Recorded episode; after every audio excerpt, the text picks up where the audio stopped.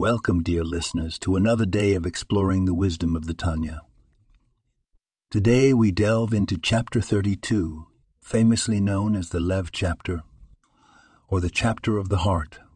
The Tanya teaches us that every Jew has two souls the animal soul and the divine soul. The animal soul is self serving, while the divine soul seeks to connect with GD. The Lev, or heart, is often the battleground where these two souls wage war.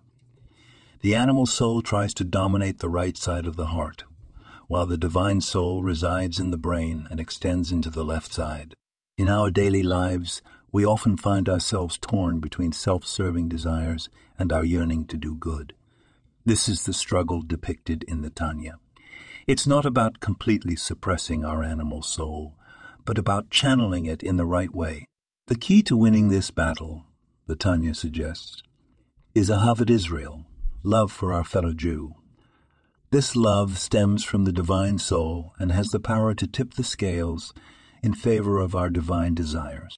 When we act out of love for others, we are acting from our divine soul, connecting us to GD and to each other. Let us remember this profound lesson as we navigate our daily lives. May we strive to act out of love, strengthening our divine souls and connecting with each other and with the divine. This podcast was produced and sponsored by Daniel Aranoff.